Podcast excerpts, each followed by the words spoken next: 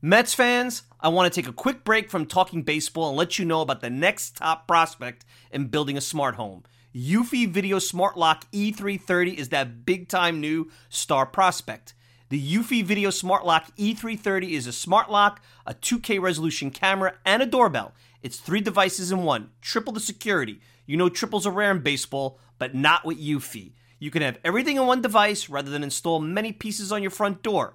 It's not just for security, but also for convenience. Just the other night, I had tons of packages in the rain. Rather than fumble for my keys, I easily entered my home. This is big since I have four dogs who are impatiently waiting for me at the door. No more concerns about losing keys, and you could assign passwords to your family members. Worried about when your loved ones are getting home? Eufy allows you to see them coming back home via the integrated camera. Hey, Mets fans, this is a home run. I had a competitive product before Eufy, and it's the difference between a one dimensional hitter and a five tool player. Eufy is that five tool superstar. Go to eufy.com, that's E U F Y.com to learn more. Already sold? Go to Amazon and get your Eufy Video Smart Lock E330 today. Want to go to the store? Best Buy will have it starting around May 20th. Get complete control over your front door at ease with the Eufy Video Smart Lock E330 today. At Parker, our purpose is simple. We want to make the world a better place by working more efficiently, by using more sustainable practices, by developing better technologies. We keep moving forward. With each new idea, innovation, and partnership, we're one step closer to fulfilling our purpose every single day. To find out more, visit parker.com/purpose. Parker, engineering your success.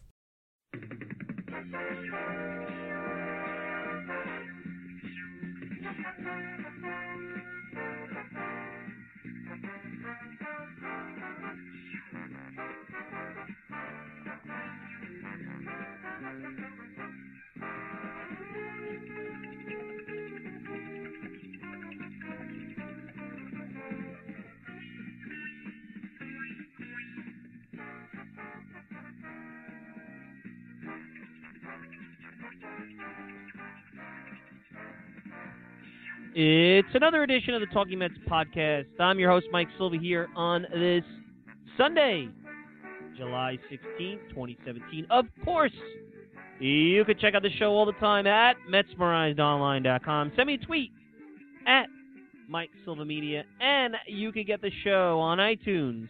Leave me a review if possible, SoundCloud, Stitcher, Blog Talk Radio, pretty much whatever podcasting service you desire. Hope everybody's having a great Sunday. A uh, chance to have the All Star game this week. A little break, a little blow from the day in and day out grind of the fandom of sports. Maybe you had a chance to sit back, watch something non sports related, catch up on some housework, maybe even check out the Mike and the Mad Dog 30 for 30 if you're a New York radio, you know, sports radio fan. And I'll probably talk about that for a few minutes on the way out here today because I uh, brought back some some memories when it came to Mets baseball, especially during the Davy John end of the Davy Johnson era, beginning of the Jeff Torborg, Buddy Harrelson, things like that. So uh, I thought that was uh, really well done. Of course, uh, coming off another horrible Sunday game, it seems to be uh, status quo this year. I think every time I come on and do this podcast, it's a, some kind of awful loss. So um, not really something that was going to change much about what I was going to talk about, but I think this weekend the uh, the two out of three losing the uh, you know the final game in the way they did, and then winning the first two games, and kind of giving the fans a little tease, a little glimmer of hope that they can make a run. You know, if they had won today, they'd be five games out in the loss column to Colorado for the second playoff spot. I think today was the the dash of cold water on why you know this team is really not a playoff bound team. But joining me in a little bit, Paul Lebowitz. Uh, you can check him out on Twitter at Prince underscore of underscore NY. Will be joining me. He's over at fanragsports.com, the same home as uh, such great luminaries as Jon Heyman. Paul does great work over there. Uh, he's a guy that has a strong opinion. I don't always agree with him, uh, but if you follow him on Twitter and, and, if you followed him this week, he really dived into what, what we will dive into is the direction the Mets should go when it comes to selling because there is, and we got a little bit into that with John Delcos last week there is some thought about really ripping this thing down and, and blowing it up, and I think that's just absurd. And I, and I, and I'll talk to Paul about that because uh, to me that's the last thing you want to do is go through a lengthy rebuild. There's a lot of things here uh, at play. But, you know, the big story today, and I think it ties into a theme that I've had uh, with what this team is all about. You know, historically, historical regression on the pitching staff, and it's something that I, I can't answer other than maybe these A, these pitchers, they're clearly not all healthy. They haven't been healthy this year. They got off on the wrong foot, and even though they're back and maybe physically healthy, they're not yet at the level where you would expect them to be. You see that with Matz now the last couple of starts that he's had.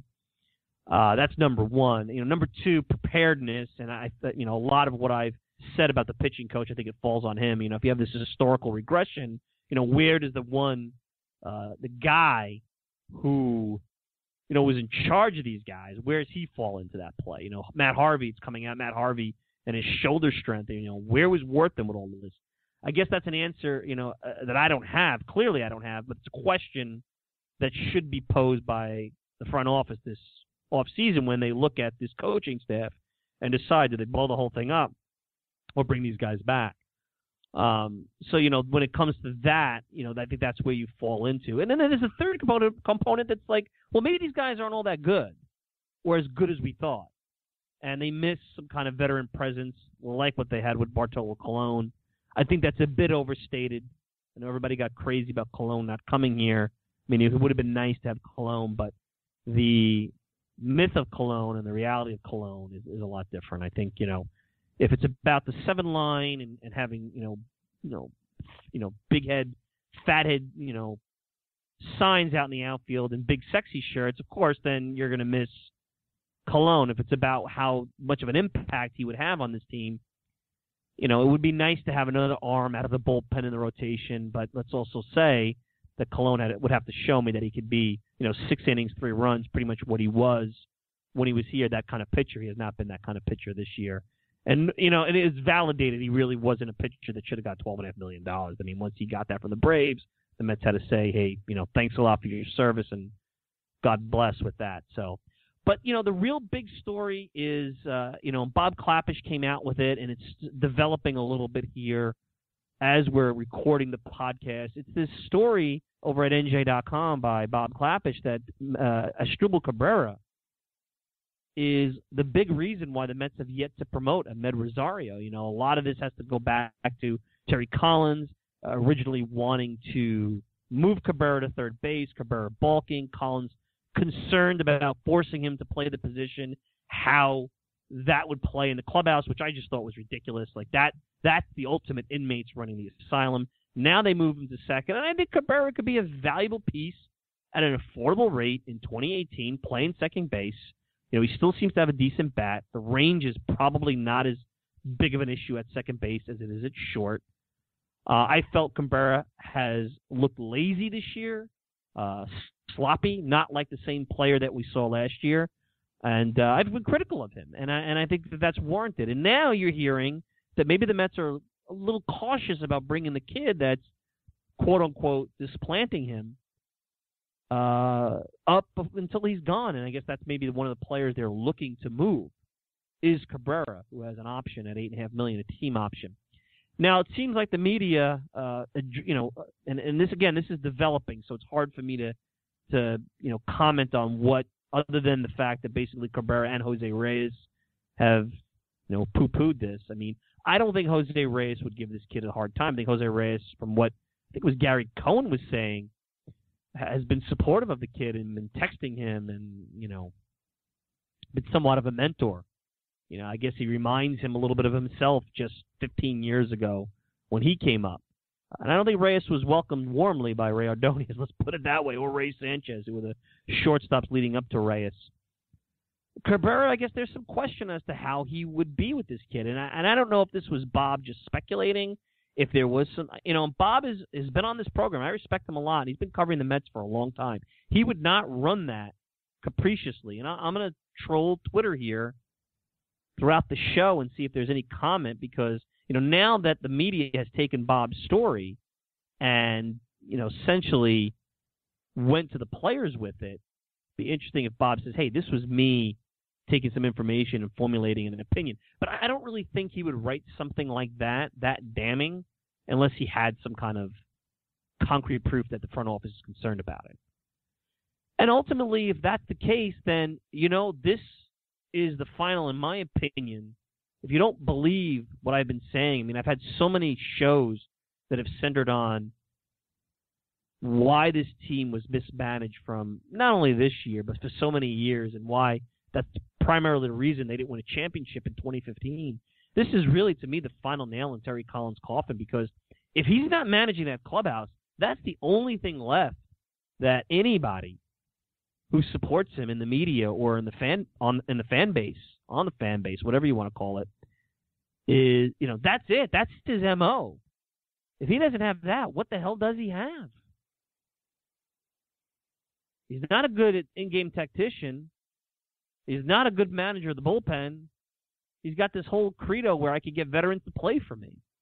He doesn't really show you that he's good at developing. I mean, Michael Conforto is a great example of that. He, he tends to favor veterans. So this is a guy you hire when you have a veteran team to motivate them and keep the clubhouse clean. And he manages the media well because he's co-opted them into really not going after him. So I got to give him credit on that, even though I, I think that maybe that's more of the state of the modern media or the modern beat more than Terry, but I digress on that. So, you know, guys, in front of you is exactly the issue that you have with this club right now.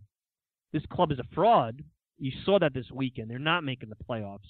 It's a shame because I think when it's all said and done, I think that they'll have somewhere between 80 and 83, 84 wins. I think as this becomes more meaningless and the pressure's off, I think they'll start to play better um, especially if you bring up a Dominic Smith and a Rosario. If they are anywhere near as good as you think they are, those guys are going to want to come up and prove themselves. And they always, typically, the first time around the league, you're going to get, you know, nobody knows you, so you might be able to capitalize on that. We've seen much lesser talent capitalize on that when they first came up.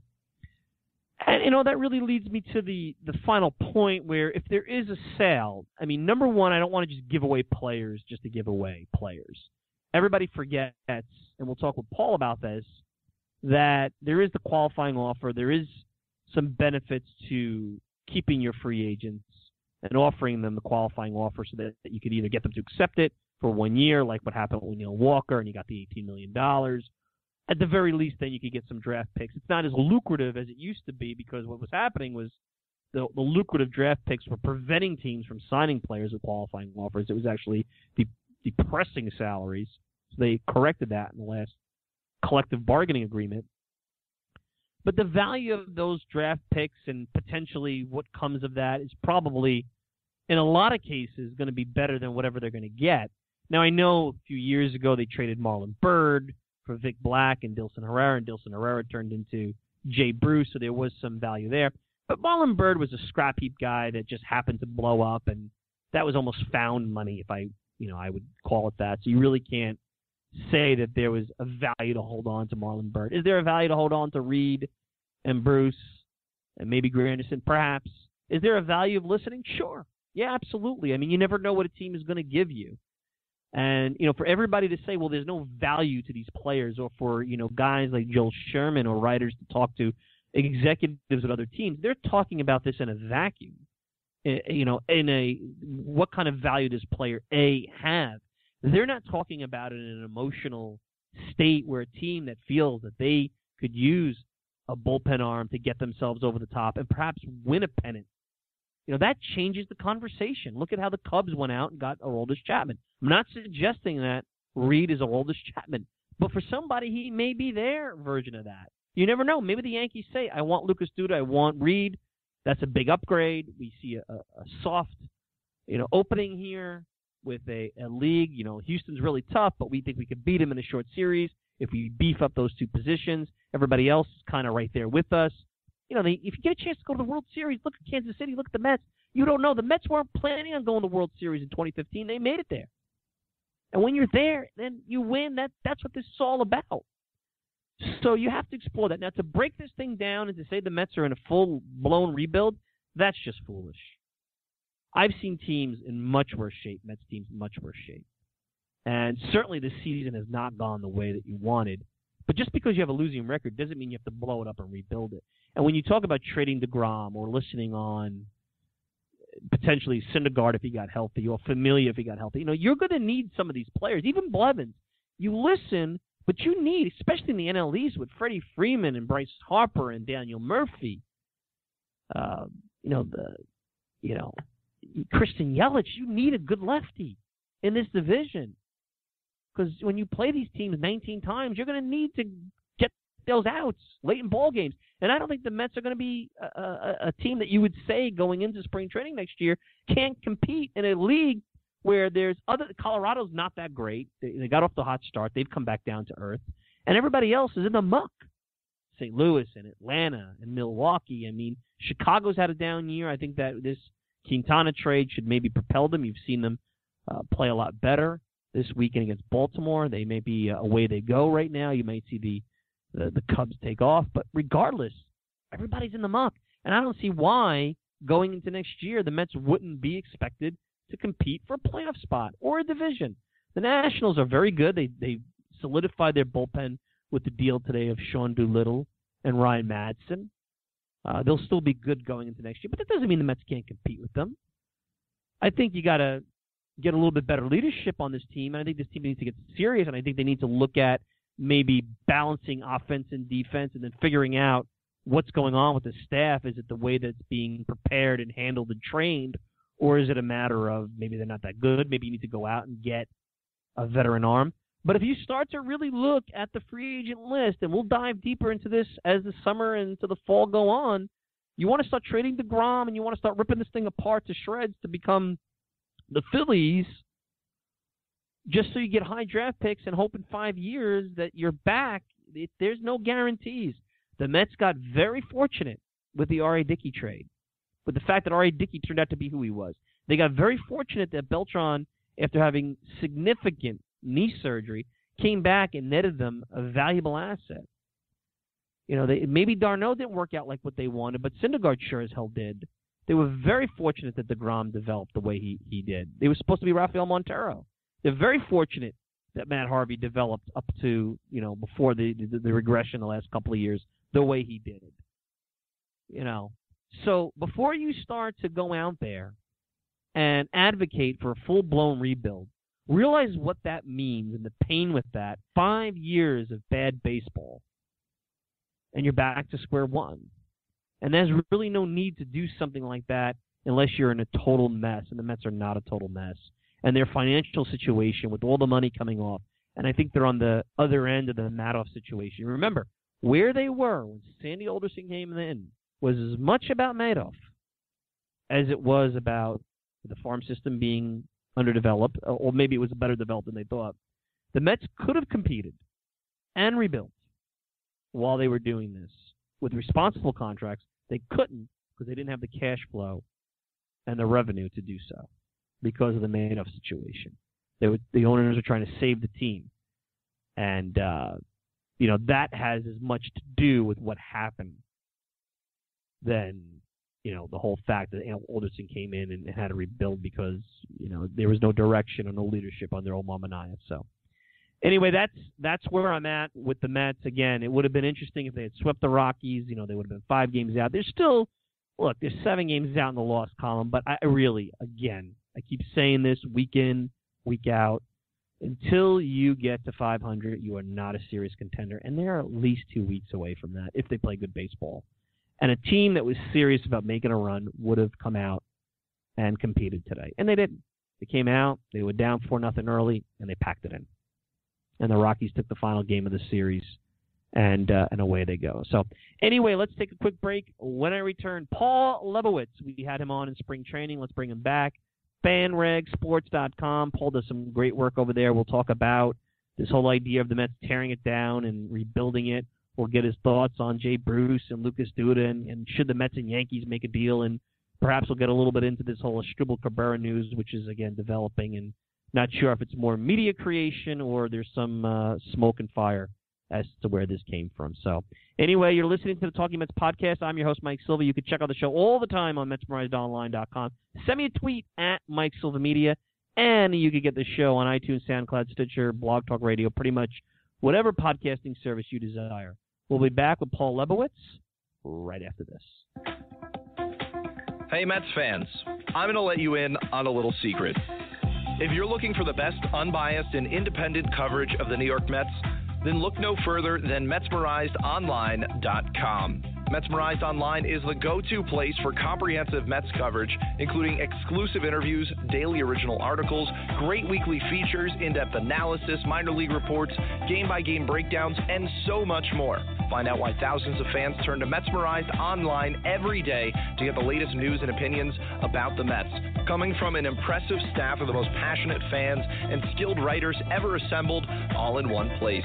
Check it out for yourselves, Mets fans. Go to MetsmerizedOnline.com right now. That's Mets, M E R I Z E D, online.com, and get Metsmerized today.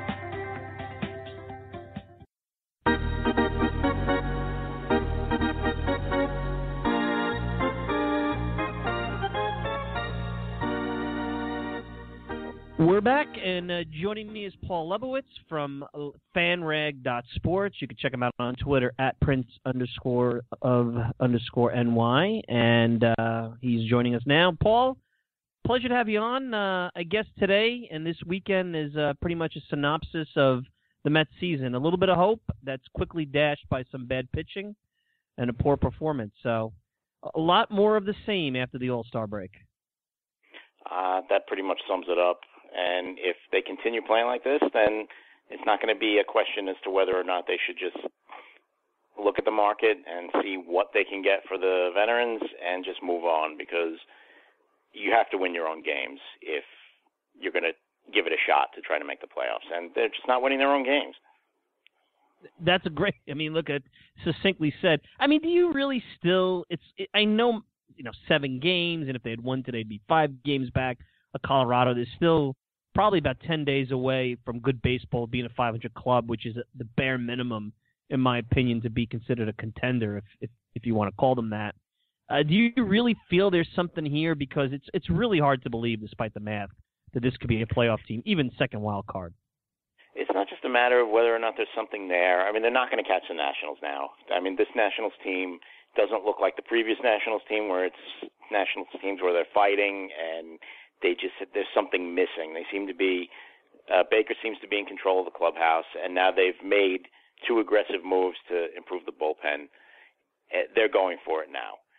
Uh, with the Mets, you could make the argument that the market isn't strong enough for the players that they're going to be trading, that it's worth it to move them, so they might as well just see what happens for the rest of the season.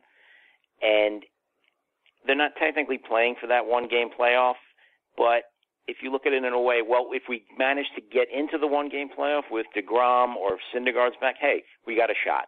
Get in there and see what happens. But if they're going to continue playing like this, where they're not going to be winning their own games against these teams that they can beat and the teams that they're chasing, then what's the point? So it's not just like whether they should do one thing or the other. They have to look at the entire situation and say, what is our best course of action for 2018, 2019, 2020? And if it's stand pat and take the qualifying offers for Bruce and get the draft picks rather than trade them for less than you'll get in the draft, then that's what you do and just see what happens. Maybe they'll start winning in August. I don't think they will, but anything's possible. That's a great point, and you you were tweeting about it this week, and I couldn't agree with you more. I mean, you get to the point. You see it more in the NBA and the fans and the bloggers. It's never really about winning anymore. It's about collecting assets. And and now you, I think it was really Joel Sherman threw it out there a couple of weeks ago.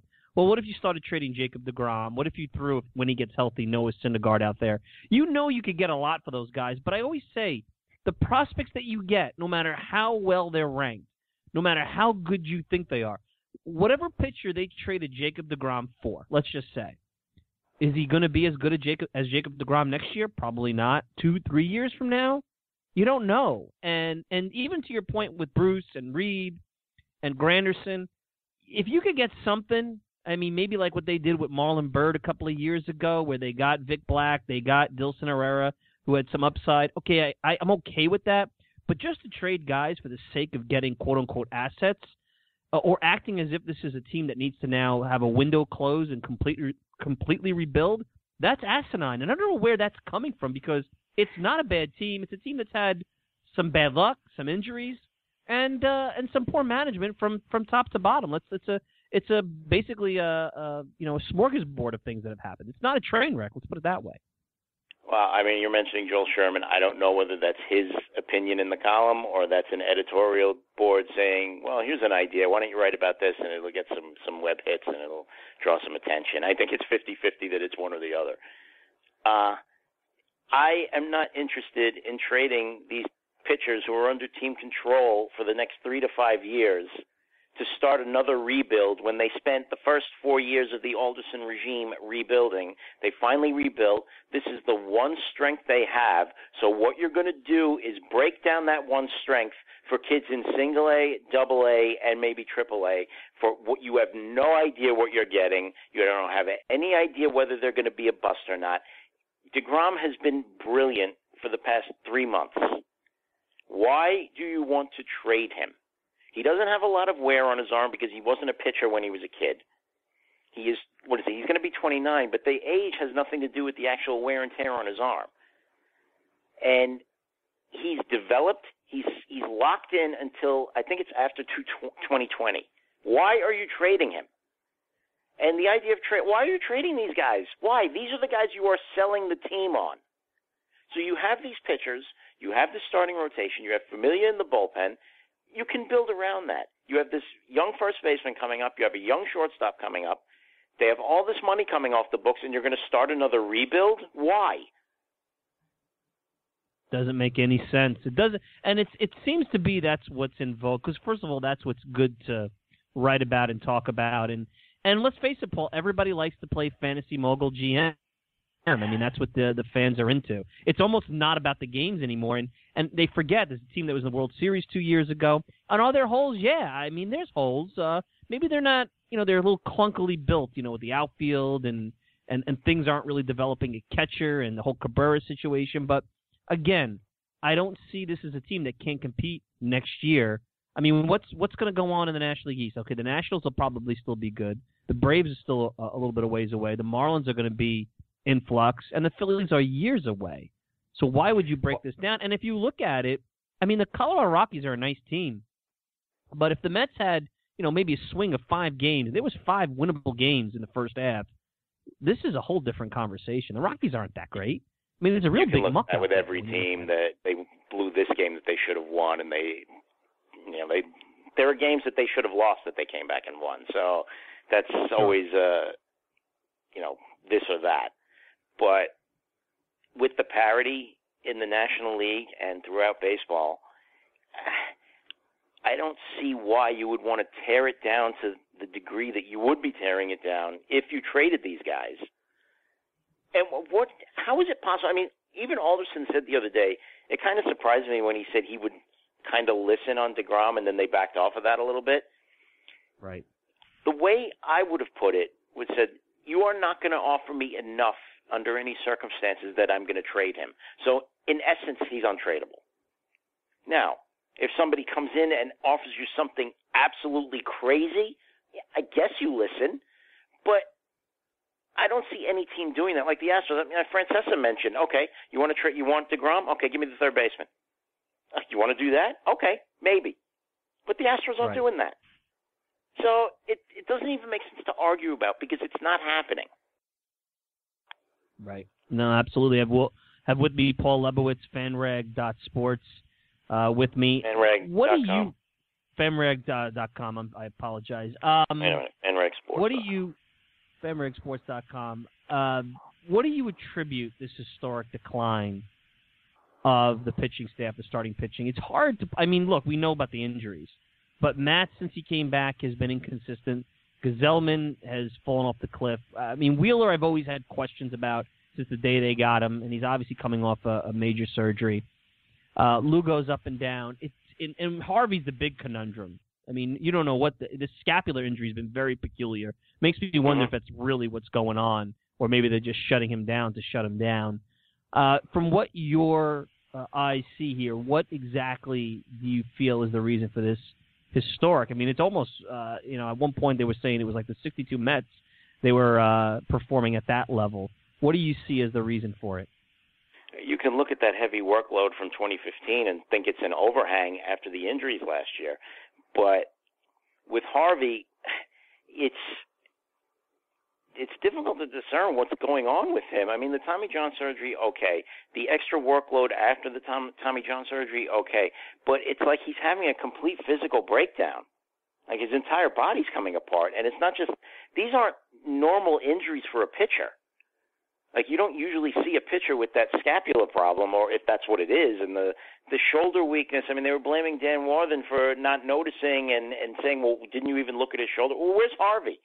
Scott Boras has played the the stage dad from the beginning of his career. They didn't notice that there was this significant deficiency in his shoulder, in the musculature right. of his shoulder. I, I mean, I don't know that his lifestyle is contributing to his breakdown, but at some point he's going to be 30 years old soon.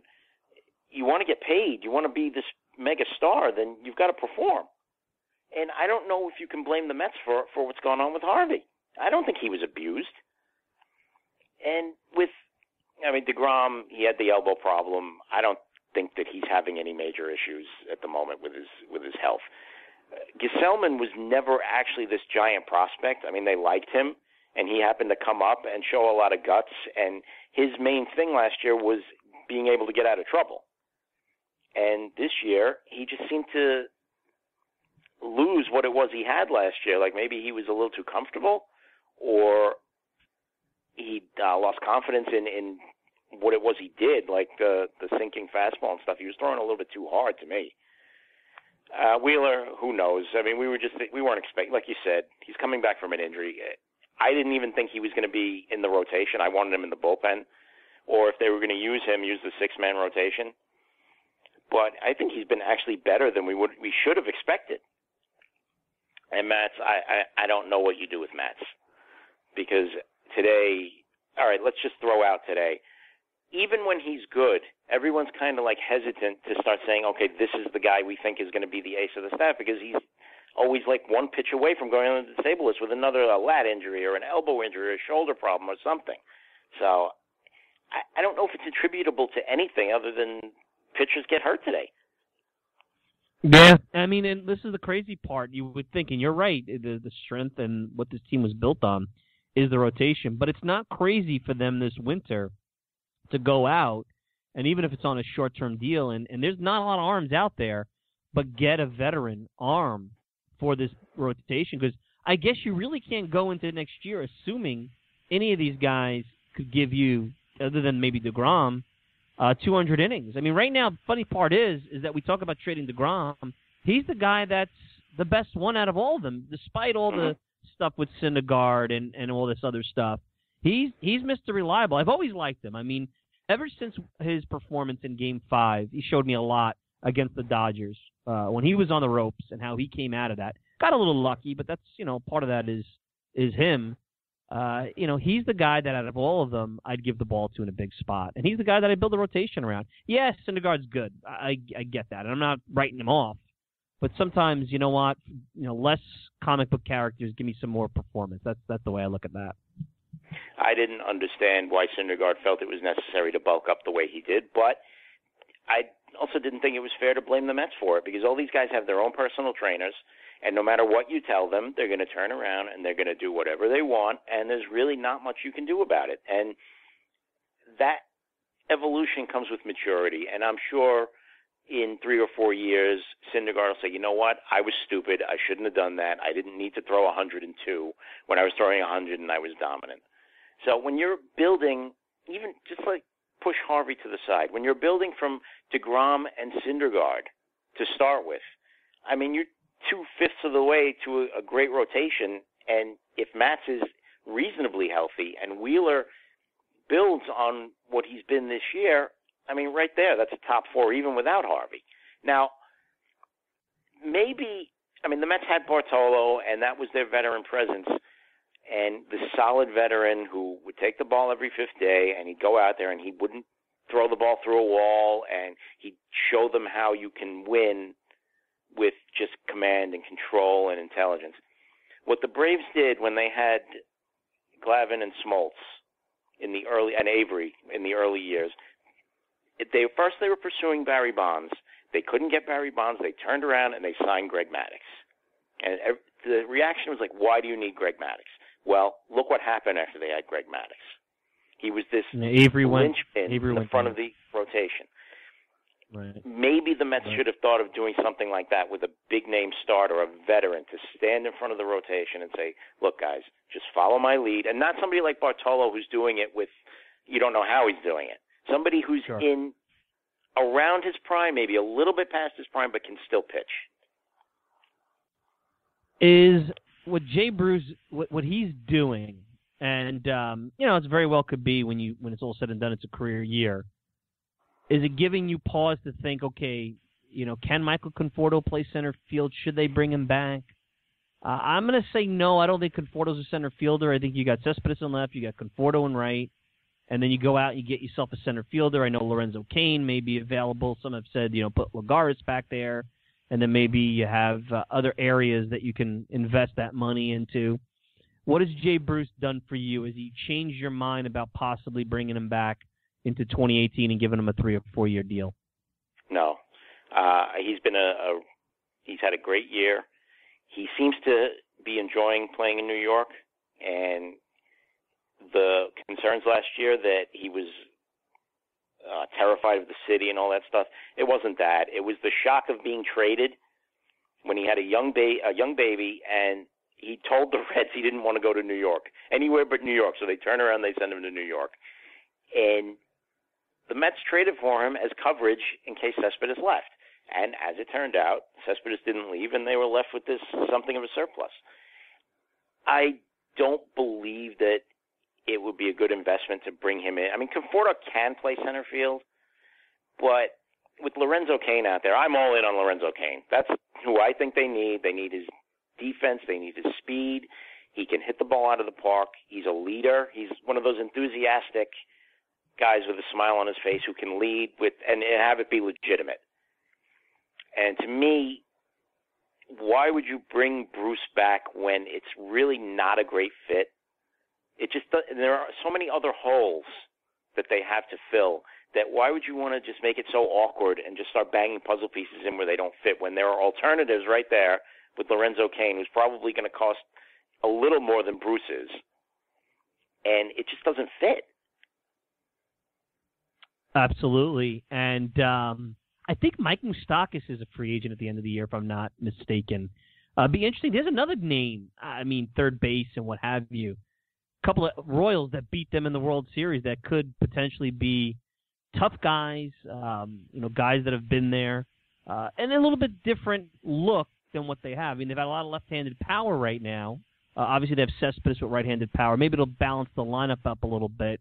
And I agree with you on Cain. That's the guy just looking at early free agency uh, could diversify them a little bit. Good defensively, and uh, if they're going to reinvest some of that Granderson money, I don't know how much this guy would want. That's where I would go. I'm also looking at Moustakas. I don't know what you think of that. Uh, you know, at third base, I know David Wright is still technically on the team, but I don't think we're going to see him anytime soon. I I would not count on David. I mean, I don't think the Mets are counting on David Wright. I- He's not going to be back. If he's back, like I said earlier in the spring, it'll be for a few token at bats in September to say goodbye, and and that'll be it. It's getting to the point where you just can't go on living like this. Because had they known that this was going to be the case even last year, then they could have made the the borderline brutal decision and said, "Look, David, we don't think you're going to stay healthy," and they traded for Walker and kept Murphy and moved him to third base. Right. Move Murphy But- to third. That would have been that would have been the the right move, and Murphy would have been a pretty good third uh, third baseman. You ready to give up on uh, Travis d'Arnaud? there is enough there for me to say I'm not ready to give up on him. But what they do need to do is get a legitimate. I mean, Rene Rivera's been good, and people who want to get rid of Rivera don't realize that he surprisingly carries a lot of weight in that clubhouse. And he's a good backup. He's a good, you know, second guy to have.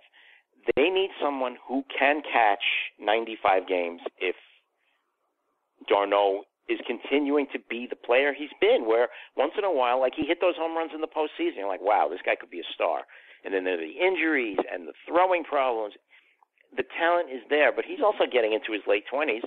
He's under team control. He's relatively cheap. I'm not giving him away because the market and Lucroy does not want to come here because he didn't want to come here last year. So I don't know what you're getting to replace him. And tell me who's replacing him because I don't know. And there's not. I mean, again, everybody talks about free agency. I've gone through the free agent list. There's not a lot out there. I mean, it's it's pitching wise. I mean, there's players out there, but the fans think ripping this thing apart and then going into the market in the off season, uh, it's going to be in the trade market. And if then you're going to do that, then it's robbing Peter to pay Paul, which changes the dynamic. So this is not easy. I mean, there's a lot here. It just validates what you've been tweeting about or writing about. You know, you just can't rip this thing apart. You know, the the other thing, and we haven't got into it yet, but the big news that came out today and you know I I've had Bob Klapisch on the show and and mm-hmm. I respect him a lot and he does great work and I don't know if that was his opinion or if there was rumbling but it had come out that one of the reasons the Mets have not promoted Rosario was because they didn't want to get him in the clubhouse with I guess uh Asdrubal Cabrera who's pretty upset. Uh, and now it seems like I'm I'm seeing as we uh, did this segment right before you come on looking at Twitter that the reporters actually approached Cabrera about this after the game, trying to get stir a little bit of the pot there, and uh, even approached Reyes. I don't know what to think about that. You know, you've heard a couple of things about the Mets clubhouse this time around that it's not as good as it's been in prior years. Um, I don't think that's the only reason why they're they're they're not winning. It could be uh, one of the reasons. I don't know what you thought about that. I don't know if you saw that piece. I don't know what you thought about that piece, but uh, obviously I'd have to bring it up because it is news that just came out as uh, the day went on. One thing that I've always admired about Joe Girardi with the Yankees was that when he had all these veterans, these older veterans for whom it's not a problem in their professional life or nobody's going to say anything to them, it's not going to affect them if they just say, you know what, forget it and just bag the season and let it go and end it 70 and 92 and not really care about it and think about themselves. He managed to keep them focused on winning and and maybe that was part of the you know you're you're with the Yankees you try to win all that stuff. But that comes from the manager and when you have as many pending free agents as a team like the Mets do, then there is always going to be the risk that it's going to get to a point where they're just going to say, you know what, screw this. And it's totally understandable. I mean, Cabrera has that option for next year. It's not a giant option. But now you're taking him and moving him to second base when he said he didn't want to move to second base. I'm not going to say he's right. I'm going to say he has a point. And Cabrera has a good reputation. I don't think he's going to look at this kid, this 21 year old kid, and treat him badly because he's quote unquote taking his job. It's not Gregg Jefferies. I mean, that's what I think they're trying to. I mean, not that I'm connecting that, but it's like it's not like Gregg Jefferies is coming to the clubhouse. Let's put it that way. Well, I mean, Jefferies was uh he was a brat and he threw tantrums, and there has been no indication of that from Rosario. Rosario. Everybody seems to say what a great kid he is. So I'm going to go ahead and believe that there is a reason that they're not bringing him up, and I don't know what it is. Maybe they want to save money. Maybe they want the extra year of team control. Maybe they don't want to have him uh, come up and be the savior and have to deal with that pressure, or maybe they don't want to have him come up and be in the middle of this group of veterans who it could go either way, and it could go very badly for him. If he struggles, then all of a sudden there's going to be this. Well, what are we waiting for with this kid? What's the big deal? So it might be a combination of everything. They want it. They maybe they want Terry Collins. I don't know that he wants to be playing rookies when he still thinks, as he's heading into the final stretch of his managerial career. I think we all agree on that. That maybe I can try to win another one, and I don't want to have to be babysitting a rookie when I have these veterans on the roster. That's a good point. Have with me Paul Lebowitz, uh, FanRagSports.com. A couple of last ones, Paul, before I let you go. Um, Lucas Duda, is he going to be a Yankee before the end of uh, the trade deadline? Uh, I doubt it. Um, I for the Mets to make a deal with the Yankees to quote unquote help them, it would have to be significantly worth it for them. And sure. are the Yankees even going to be buying heavily? It's starting to look like they're pretty much what we thought they were. I mean, after that amazing run they had when they looked like, wow, I mean, how did they pull this off? They've settled into the maybe they'll be 83 and 79 and on the outskirts of a, a weak uh, wild card run. I, I just don't see how they have the pitching, and I don't see the purpose of them trading for Lucas Duda and giving up what it would take for them for it to be worthwhile for the Mets to make that deal and help help the Yankees. I with Duda, are you get and with any of these pending free agents, are you getting enough? Because the consensus seems that apart from Reed and Blevins and I mean and I wouldn't give up Blevins. I would be careful because that's a good situation, a lefty in the NL East is a necessity if they're going to compete next year. I know he's making well, some dough. I wouldn't listen on Blevins. I wouldn't look to sure. trade him. Right, now with. Reed, with Reed, I would tell him, look, we are going to trade you, but we are interested in bringing you back next year. So, I mean, the Mets have really rarely done that. Other teams have done. The Cubs have done it a few times. The A's have done it. I don't see a problem with them saying we're going to try to bring you back. We're going to get a couple of prospects, but but they're not making the qualifying offer to Reed with somebody like Bruce, with Granderson, with Duda, and the, the numbers guys love Duda, so he's going to get a big contract from someone. Is it worth it? Are you going to get one or two prospects that are better than even with the qualifying offer draft picks being, I think it's like the second or third round now. You can find players in the second or third round. Are you going to do better than that now, or are you going to be able to accrue some draft picks and at worst build some depth in the organization, raise the profile of the system, and maybe trade a few of the top level guys while you have the depth down there to get some bullpen help and improve for next year with the pitching staff and try to win?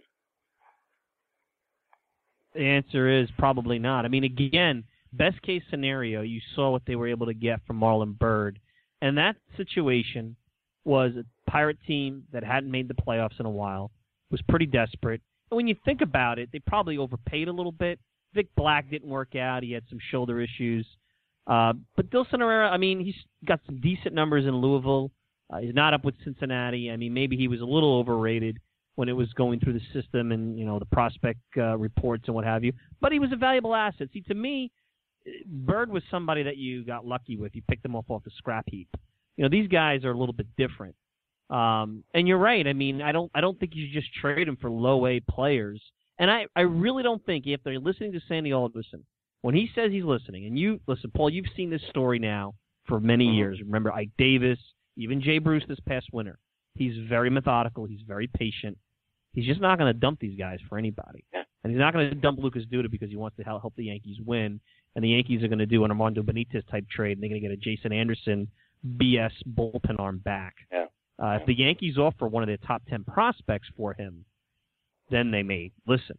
And uh, I don't know if the Yan- I don't know politically if either team could do that unless it was a real slam dunk where the Yankees said, "Dude is going to get us over the hump with the Red Sox." And Is uh, and, uh, though? listen, I mean, you No, know, he hit a real I clutch like home run. Duda. I- I'm not not in the- what the numbers say he is. No, I'm not in the in love with. I if you you'll remember when there was the debate over Davis and Duda, I said, listen, here's the bottom line: Duda's a better hitter. That's it. And people came at me, and look how it turned out. Duda's the better Dave- hitter. Davis Duda's never had player. Davis's swing alone was a reason to keep Duda. Davis's swing was way too complicated to ever think he was going to replicate that and have success. Not Well, to we'll never Duda- know what Davis would have been had he not gotten injured, on, had Sure. that ankle injury. But Sure, since then, I mean, he's been healthy, and now he, they're making him into a pitcher. Yeah, So, hey, he'll be a reliever in I two years. not- yeah, a sidearm lefty reliever. right. I do not believe that the Yankees are going to be willing to give up any. I mean, it was enough that Cashman managed to get the get the Steinbrenners and Randy Levine to let him clean house last year. Now, if he tells them, "Well, we're going to give up our eighth-ranked prospect for Lucas Duda," they're going to say, "Wait a second. What if this guy becomes a star?" And we have to look at Addison Reed him in for eight there. years. Throw Addison Hmm? Reed and Duda together, then maybe they have to listen a little bit more because then that would help their. I can't see them Flipper. giving up anything of consequence. And I, I would be, if I'm the Mets, I would be a little hesitant of what they were giving up. If it's, you know, Mateo, Mateo supposedly had some issues down in the minors. What are you giving me here? You know, what don't I know? I think it's just safer not to do that and just, I would tend to believe that Alderson just said that to keep the Yankees in there so he could bluff any team that's calling about them because the Mariners are supposed to be supposedly interested in Duda. And I wouldn't have any issue at all trading Reed to the Nationals at this point. Who cares? Yeah, I mean, at this point, what are you what are you really doing? I mean, you you know, unless you really, I don't think Alderson plays that. Now, listen, could Jeff Wilpon step in and say, I don't want to help the Nationals? That's always possible, but I, I don't think Sandy does that. Uh, last thing, and I think you kind of alluded to it earlier. Uh, is this it for Terry Collins? Look, you know I'm not a Collins fan. Um, uh, he's not the only reason why they are where they are. Uh, it's to me, it's time to move on. Uh, you know, he's bad at managing the bullpen. I think he's his attributes have been overrated. Uh, you know, it's hard. You know, I don't have a, a built-in name to say, hey, this is the guy. I know that some people have started to throw Tim Teufel's name out there. Uh, you've heard names like Alex Cora, uh, Tim Bogar. I mean, I think they need maybe somebody who's going to be a little bit more of a disciplinarian than what Collins, who is more grandfatherly. You know, that's always what happens with these managers. You go from like the polar opposite of what they've had. But uh, I don't know. I, I've never really got a feel of what Sandy Alderson truly wants, other than someone that's going to follow his directive. Because to me, that's what Collins has pretty much done over the seven years. Even when he, you know, he has not been happy with some of the things he's had to do. So, is this it for well, Collins, in your opinion? I think this is probably. I think, and I think it'll be mutual. I think he's tired, and he's not young, and he does have a lot of energy. But at this point now, with the, having to start over with a whole bunch of new players, as he's going to have to do, and younger players who you know might he might not be able to reach as easily as he can with these these older guys who he can just basically leave alone. Like I don't know if he wants to be parenting, if he wants to, you know what I mean? Like with Rosario and Smith and any other young players, they're gonna have they're gonna come up. He's got to be also a kind of a disciplinarian. And say no, no, you don't do that. And with you know Syndergaard, it, it's it's tiresome for an older pl- manager to have to deal with that stuff. I just think that he's tired and the team is going to move on after this year. I don't see them making any kind of an extension, barring a miraculous World Series run, which he would probably retire anyway out on top.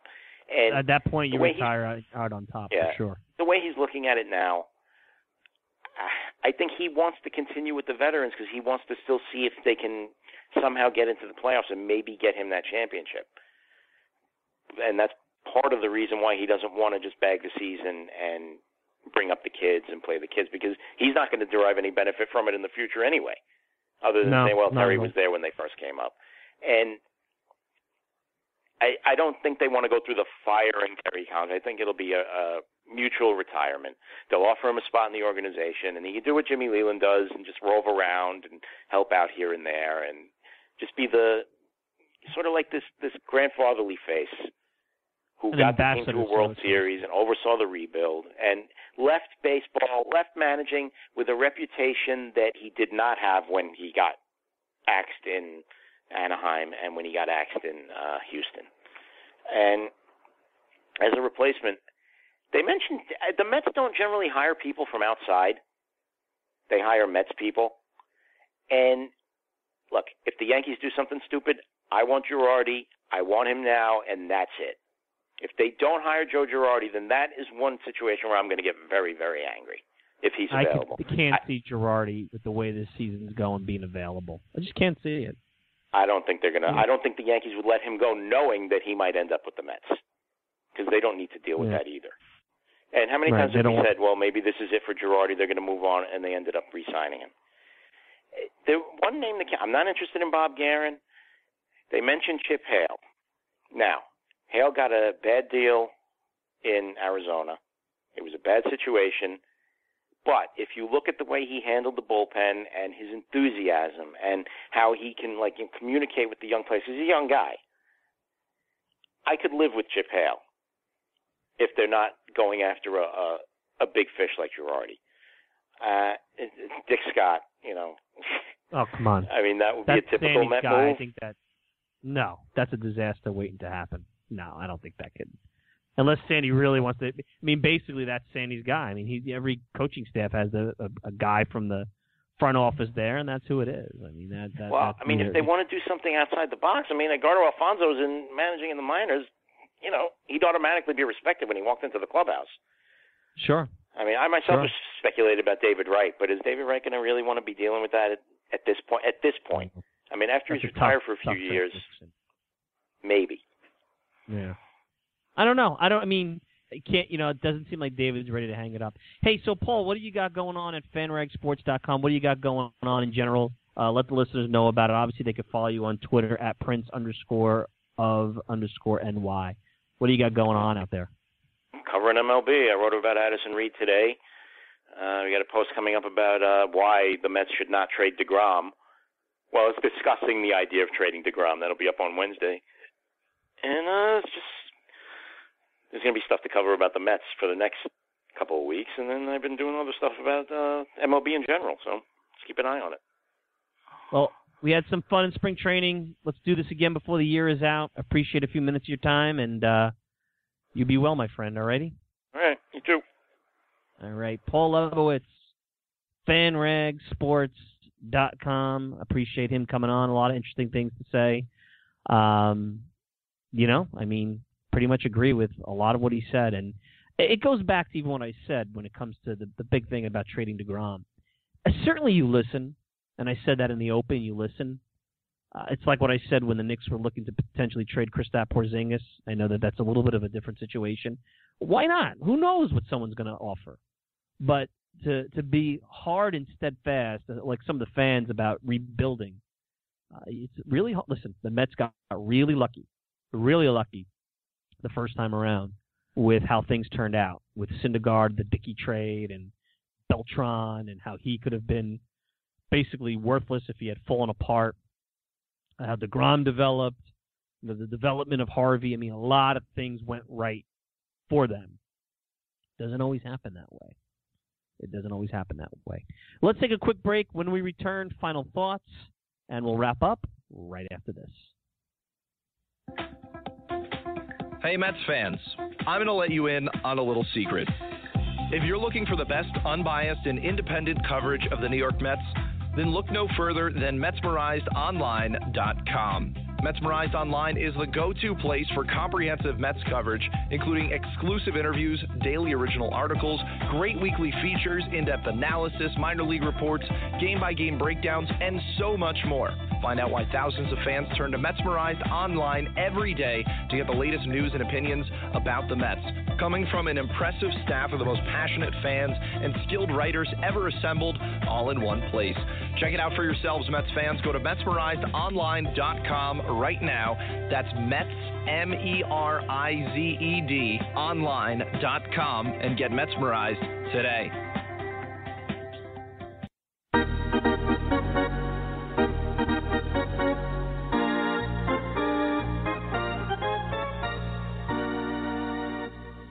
Final segment here, talking Mets with Mike Silva, and uh, I thought I'd do a couple of minutes here. I don't know if you guys saw the 30 for 30 with Mike and the Mad Dog, and if you've followed me on Twitter, you know I've been pretty critical of Francesa pretty much since you know I got into this whole medium because I think things really changed a lot in 2007, 2008, especially after they broke up, and the desire, and, and like anybody else, I think that Mike and Chris just made a lot of money, got tired, and almost became caricatures of themselves at some point. But if you watch that 30 for 30, and if you're not old enough to realize it, or if you listen to the town hall on Sirius, you guys have no idea how radio, how uh, transcendent radio was in the early 90s, especially when it came to the Mets on that station. Uh, Mets were basically the big dogs in town when that station came into play, and they mm-hmm. really went after Davey Johnson. I mean that that that goes from Davey being able to manage all these newspaper writers in his office to now he's got to go on after the game or before the game with Howie Rose, who was totally different. Howie Rose was complete against Davey when WFAN came out. Those were some classic Mets extras where Howie would question Davey's moves. And then the Mets go into this tailspin with Buddy Harrelson first, who couldn't handle the media. And then Jeff Torborg comes in. And if I, I think it was in the 30 for 30 they mentioned it, but Mike certainly talked about it numerous times. And I remember these segments. Torborg was on every day at like 305 before a game. Every day during a 90 loss season with a team that was was totally out of control. Um, a guy that was in a smaller market in Chicago with a young team who was able to basically have the media eat out of his hand to these guys beating the you know what every day, doing Gary Cohen immediately after the game. After the game, he would go on with Gary Cohen after another disappointing loss, and you could tell. I mean, this is the equivalent. There was no cool down. Gary would go, you know, game over, right to Torborg. There was no sterile environment where you had an SNY, Steve Gelb, Kevin Burkhardt type to handle the questions and direct the traffic. It was one on one. And Gary Cohen on the radio, he didn't, he went after him too. You know, asking him some really tough questions. There was no softballs. WFAN was the Mets affiliate, but they weren't SNY owned by owned by the Mets. And I think it was a media was a little bit different. You know, now there's been more controls in place and whatnot, but really brought up a lot of memories for me about how the media used to be. Maybe that's why I get somewhat critical about the local beat right now because it's nowhere near it used to be. I mean, other than the Klapisches, the Kernans, the Caro, you know, these other guys, I mean, you know, there's some good, you know, Sherman. There's not a lot out there. You know, and I love the beat guys. I mean, Matt Ehalt comes on, all, you know, Matt Ehalt comes on all the time. You know, you know, good guy, but I mean, I'm I'm remembering the days where it really was, you know, seemed like there was a media that was out there to hold the manager accountable. And uh, you saw maybe a little bit that today with this whole Rosario story where the Klapisch came out with, and it seems like, to their credit, the beat went into the locker room, and and it's it's obviously a story that's developing, and they'll probably develop past the expiration point of this podcast, where they went to the player and said, "Hey, what's going on here?" And that's what I guess I thought about, like, "Hey," and maybe in a season that's spiraling a little bit, where the trade deadline's not quite here, and there's not a lot to talk about with the Mets here, other than this faint hope or, or belief that they're somehow in a race. So they wind up uh, getting this Rosario Cabrera story. And Cabrera's name, as far as being an issue in that clubhouse, has been coming up for quite a bit. And I guess it just brought a little bit of those memories back, watching the 30 for 30, uh, thinking back to those Torborg segments, which I wish we could get some old copy of that to play. I mean, it was classic. I mean, some of them were like aggravatingly annoying when he would say that, you know, they scuffled. Like he was talking like this was a college softball team.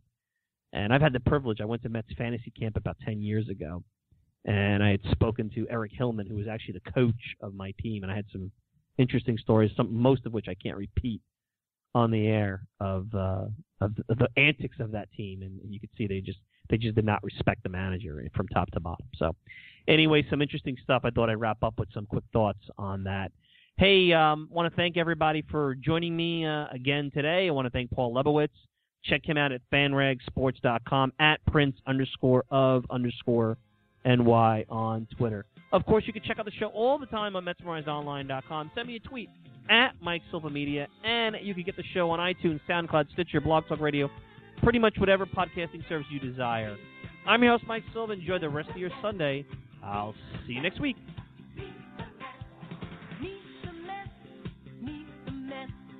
At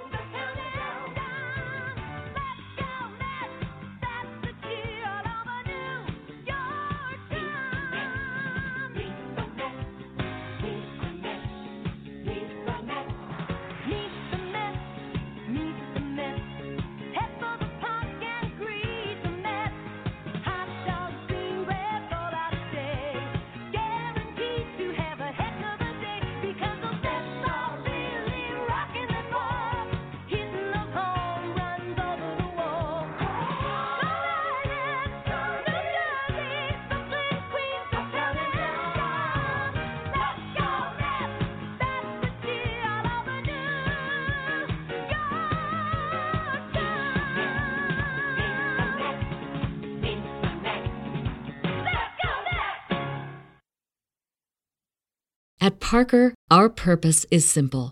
We want to make the world a better place by working more efficiently, by using more sustainable practices, by developing better technologies we keep moving forward. With each new idea, innovation, and partnership, we're one step closer to fulfilling our purpose every single day. To find out more, visit parker.com/purpose. Parker, engineering your success. Everybody in your crew identifies as either Big Mac burger, McNuggets, or McCrispy sandwich, but you're the Filet-O-Fish sandwich all day. That crispy fish, that savory tartar sauce, that melty cheese, that pillowy bun? Yeah, you get it every time. And if you love the filet of fish, right now you can catch two of the classics you love for just $6. Limited time only. Price and participation may vary. Cannot be combined with any other offer. Single item at regular price. Ba da ba ba ba.